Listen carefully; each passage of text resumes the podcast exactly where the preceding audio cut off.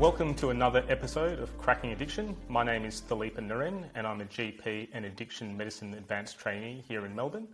And as always, I'm joined by Dr. Fergal Armstrong, who's a GP, as well as being an addiction specialist and lifestyle medicine specialist. Fergal, good to be on the show with you again. Great to be here again. Thank you. So, today we're going to be talking in a bit more detail about alcohol withdrawal management and the practicalities of alcohol withdrawal. There's usually two ways we can differentiate alcohol withdrawal there's residential withdrawal and outpatient, home based, or community withdrawal, whichever title you want to talk about it. So, Fergal, I thought we'd start off talking about outpatient withdrawal, so home based withdrawal. What would be some of the main aspects that we need to consider about home based or outpatient withdrawal? I think the most important aspect is patient choice. You need to have a clear understanding of what kind of patients uh, can be safely provided with non residential uh, alcohol withdrawal. And there are a number of factors, things like you know uh, mono substance dependencies, so, so no other alcohol dependency, no significant mental health disorders, no significant comorbidities in terms of physical health. And also, there are some situational or environmental factors. So, for instance, you need the presence of another responsible adult during the withdrawal. You need a safe, drug free house during the withdrawal. You need to be able to see the patient every day during the withdrawal, and the patient's got to be contactable at all times.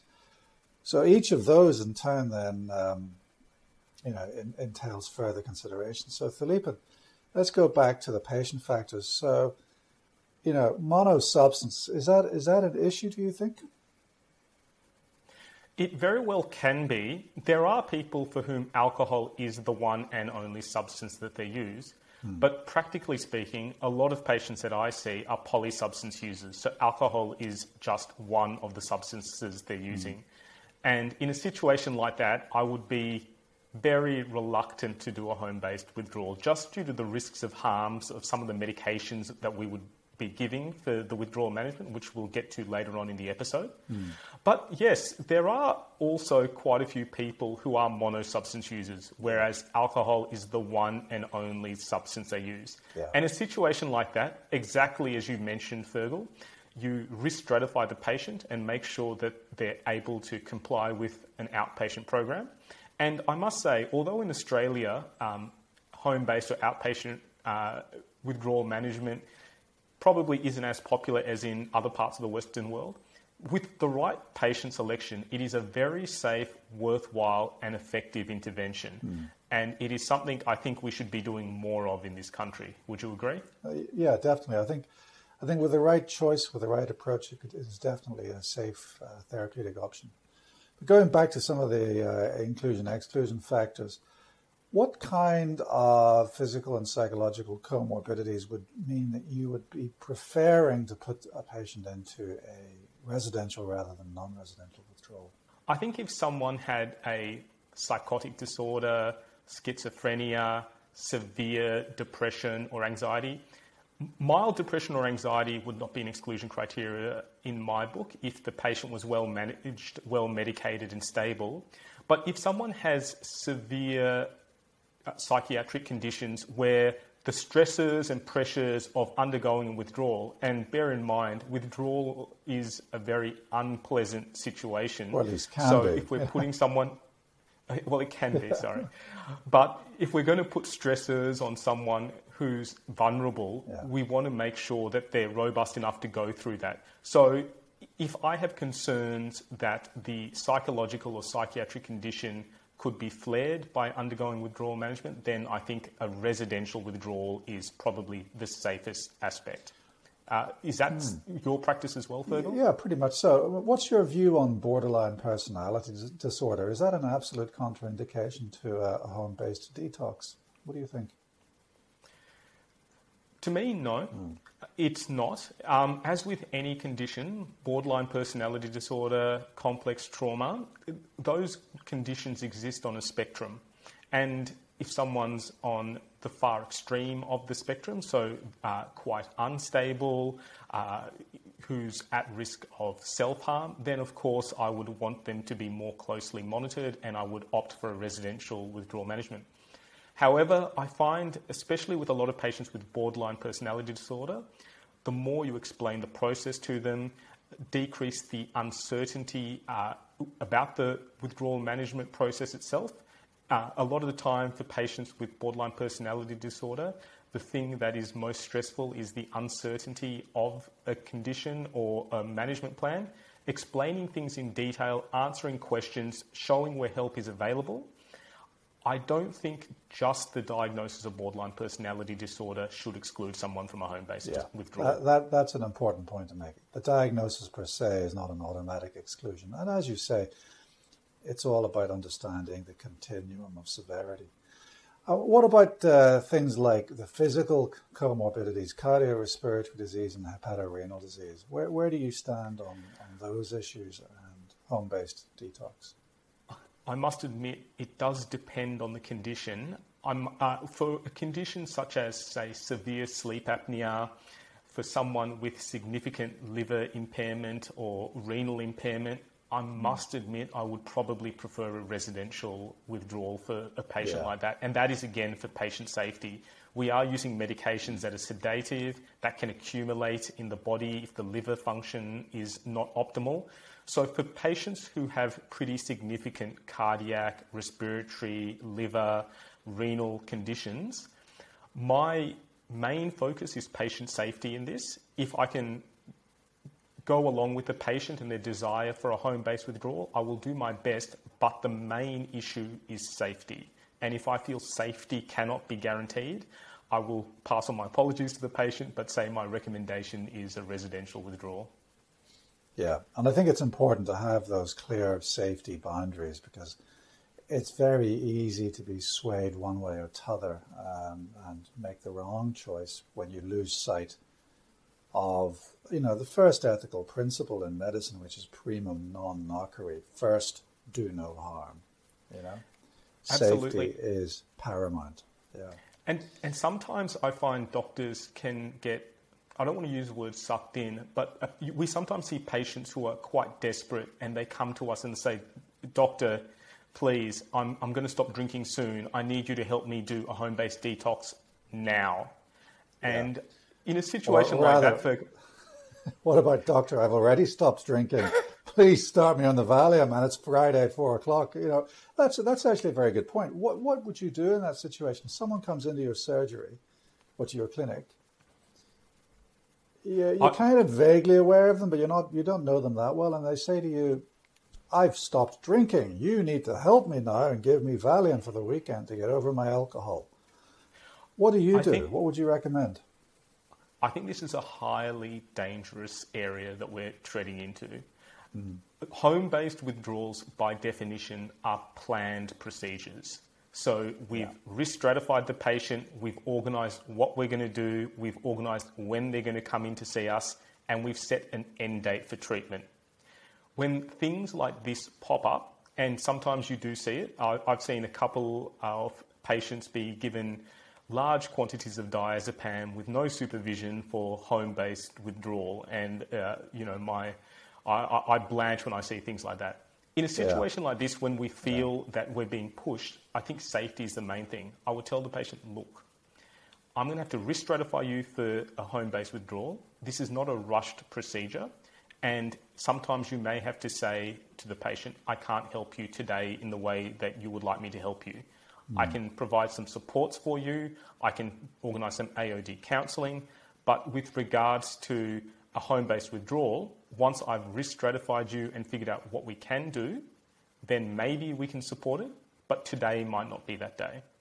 And explain in detail your reasons and rationale because I find the, the road to hell, as we know, is paved with good intentions. And with patients who are coming to us where we don't know their history, um, who've said they've stopped drinking, there's no guarantee that they are going to stop drinking once we've given them, say, a large quantity of Valium or something else along those lines. Would, would you agree with that, Fergal? Totally, totally. And and you know, it's it's very difficult to say to someone face to face, no, I'm not going to give you benzodiazepines today. And then they will also say to you, well, what do you expect me to do, doctor? And as hard as it may sound, you actually have to tell them, well, look, you cannot do your own withdrawal. Therefore, I would recommend that you continue drinking, but not at the amounts or in the quantities that you would normally do. I would I would recommend that you gradually reduce your alcohol use over time if that's something that you want to do, and we will certainly review you again, say Monday morning. But in the meantime, you need to continue drinking something. You cannot stop suddenly. Now, those words, it's those words of mine have been misinterpreted frequently to me, and I have been it's been fed back to me by, from various sources that I encourage alcoholics to drink alcohol, and I don't help them. Mm. It can be very difficult to say what needs to be said, but safety, primum non nocere, needs to be borne in mind. Absolutely. Now, going on to some of the practicalities of, say, a home based withdrawal, what medications would you use, Fergal? And is there a protocol or paradigm that you use at all to manage patients for home based withdrawal? Well, I think that, that that's a huge uh, discussion in and of itself. What medication do you use for any alcohol withdrawal? So, I mean, the fact that there are so many therapeutic options just speaks to the fact that that um, we still don't truly understand the full extent of the management of alcohol withdrawal. But notwithstanding that, the tried and tested therapeutic intervention is benzos.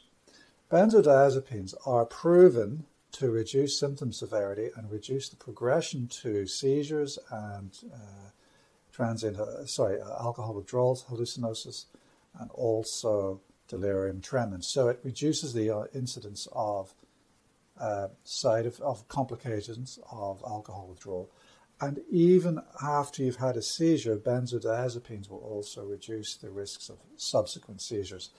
So they treat all aspects of uh, alcohol withdrawal. So the trick is to get the right benzodiazepine at the right dose at the right time. How one does that is an issue. So there, you know, there are various regimes. So you can, first of all, the, choice of benzodiazepine. What, what, would you say to the choice of benzodiazepine, Philippe? It does depend again on the patient. For most patients, it will be diazepam. Mm-hmm. However, for patients who've got significant liver impairment, so in the liver, diazepam is broken up into oxazepam and temazepam. When you've got significant liver failure, usually Child-Pugh C liver cirrhosis, that can be impaired, and with large quantities of diazepam, that can build up in the body and cause sedation. So, for patients with significant liver impairment, usually we would use oxazepam. So, t- short answer either diazepam or oxazepam are the conventionally used medications, uh, benzodiazepine medications for withdrawal management. So you've mentioned oxazepam as an alternative to diazepam. Why would you? When would you consider oxazepam, and why? I would consider oxazepam in patients who have significant liver conditions or complications, mainly Child's Pugh C cirrhosis.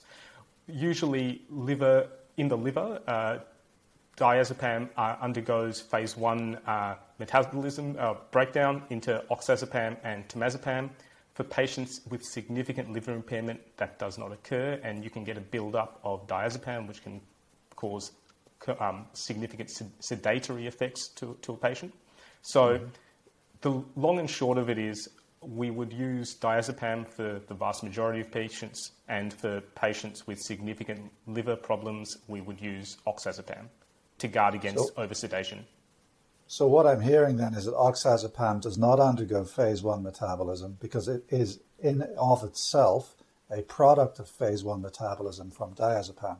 So there's Correct. no phase one metabolism, therefore it is less likely to accumulate in situations where phase one metabolism is knocked off, and therefore it's safer. Is, is that right, Philippe? Correct. That's exactly right. All right.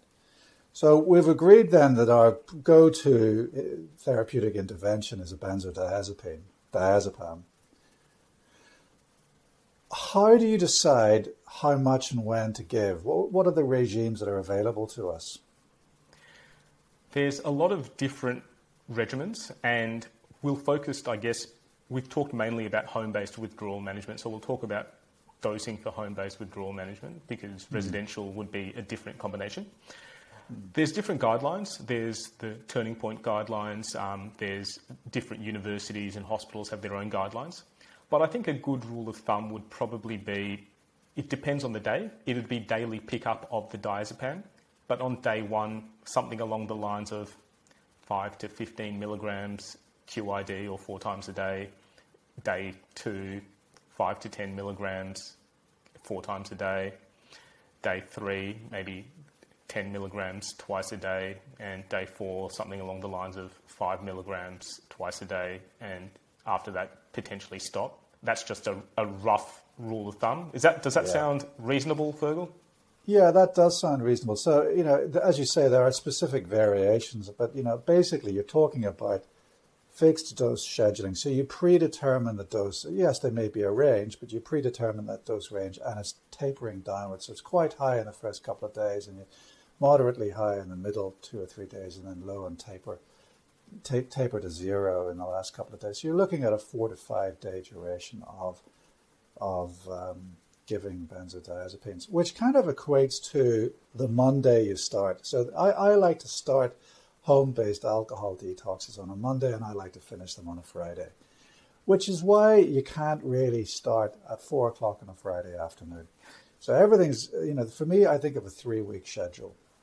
Week one is all the planning. Week two starts on the Monday and ends on the Friday, and that's actually the detox. And then week three, you start initiating the relapse prevention. So, you know, that, that, that's that's how I conceptualize the uh, the whole process. It's not a rushed job by any means.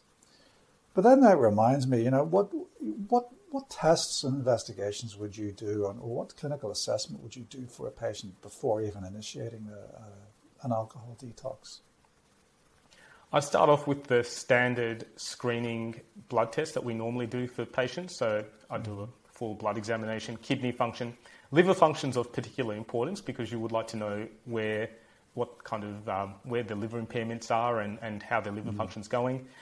You could do a coagulation profile just to check the synthetic yeah. function of the liver as well. Yeah. You could do iron studies, um, uh, nutrient levels as well, B12 folate. If you were so motivated, you could do a thiamine as well. Liver ultrasound is probably not unreasonable. Uh, and again, I think that's a good set of broad baseline screening tests. Um, you could probably throw in a few other nutrient tests or uh, values along the lines of you could do a calcium, magnesium, phosphate. But just a standard screening test, and we've got to be mindful that a lot of our patients who drink heavily can be quite malnourished, and we do need to guard against that as well. So it's good to do a good nutritional history, and if they might need extra thiamine, make sure that that's also prescribed for them while they're undergoing withdrawal management. Does that sound fair, Fergal? Yeah, there's a number of points that I just want to focus on what you've just said. I mean, I agree with it totally, but I mean, the the the liver function that's a that's a great topic in and of itself. But I'm particularly looking for First of all, the signs of alcohol exposure. So we're looking for GGT and also MCV rises. They'll tell you if you've got significant alcohol exposure.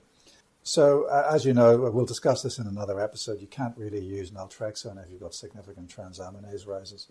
And then, as you've also mentioned, the um, the INR. To me, if someone's got a deranged INR, they really don't have much synthetic reserve. That, to me, would be a contraindication to a to a home-based detox. I do not want that level of hepatic impairment being withdrawn at home. Um, yeah, the, the, the other thing is the, the risk of malnutrition. So we know that people who are already pre malnourished are also at risk of, or higher risk of Wernicke's encephalopathy. So you really want to make sure you've got good baseline malnutrition. And you mentioned blood tests for the risk of Wernicke's. So I've never actually done this, but theoretically, you can do um, red cell transketolase levels or plasma pyruvate levels, and the elevations suggest the risk of Wernicke's.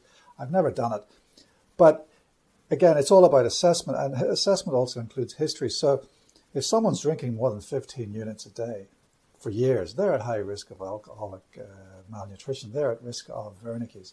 If someone's um, already got pre-existing malabsorption, for whatever reason, they're at risk. If someone's already thin, you know, you, you, you're looking for someone who's who's thin and hasn't hasn't looked after themselves from a nutrition point of view.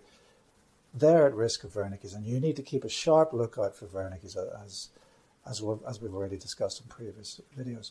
And then, in terms of the therapy, we've discussed we're going to be using a home schedule, a home-based fixed dose schedule of benzodiazepine.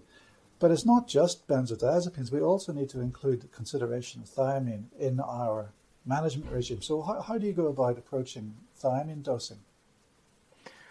Thiamine is pretty poorly orally absorbed. There's an argument mm. that for every 30 milligrams of thiamine you take up, only about mm. five to four, mil, four to five milligrams are actually absorbed. I'm usually yeah. pretty aggressive with thiamine, to be honest with you. I usually mm. prescribe 100 milligrams three times a day orally if I'm going to be doing it yeah. in a withdrawal, just so it's yeah. better absorbed. Um, yeah. It's a very important thing not to miss. And Wernicke's, I feel, like you, Fergal, is underdiagnosed. And I think at post mortem, we diagnose far more people with Wernicke's than we ever do while people are still living, unfortunately. Yeah. yeah. And on that uh, cheerful note, I think we've crammed a lot into this episode. Uh, thank you again, viewers, for your patience with us. And uh, thank you for listening to the Cracking Addiction Show. And we'll see you in the next episode. Bye for now.